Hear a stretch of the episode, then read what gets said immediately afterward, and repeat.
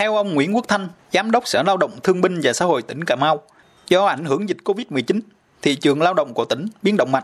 Từ khoảng tháng 10 đến nay, tỉnh Cà Mau có trên 54.800 người lao động trở về địa phương và qua rà soát thì có khoảng 44.000 người cần giải quyết việc làm. Đây là bài toán khó không chỉ với Cà Mau mà còn của nhiều tỉnh thành trong khu vực đồng bằng sông Cửu Long.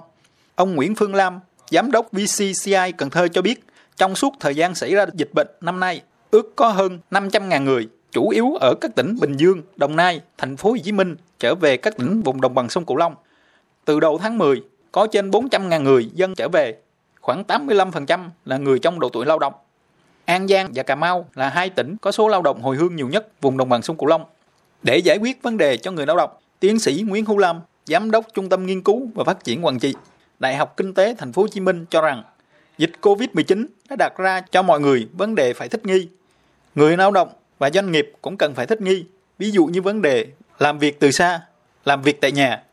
Có rất nhiều ý kiến được đưa ra trong hội thảo, song có điểm chung là các chuyên gia đều thống nhất vấn đề đào tạo lao động rất cần có cách tiếp cận mới về đào tạo để thích ứng. Tiến sĩ Nguyễn Hữu Lam nhấn mạnh. Thì cái điểm đầu tiên là người ta phải chú trọng đến cái ưu tiên đào tạo. Từ xưa đến giờ cái doanh nghiệp của chúng ta thì có rất nhiều ngành, nhiều nghề, rất nhiều vị trí khác nhau.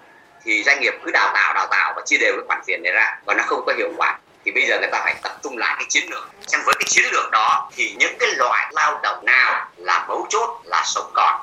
Tôi lấy ví dụ như là đồng bằng sông cửu long nói chung cà mau là một cái địa phương mà sản xuất thủy sản.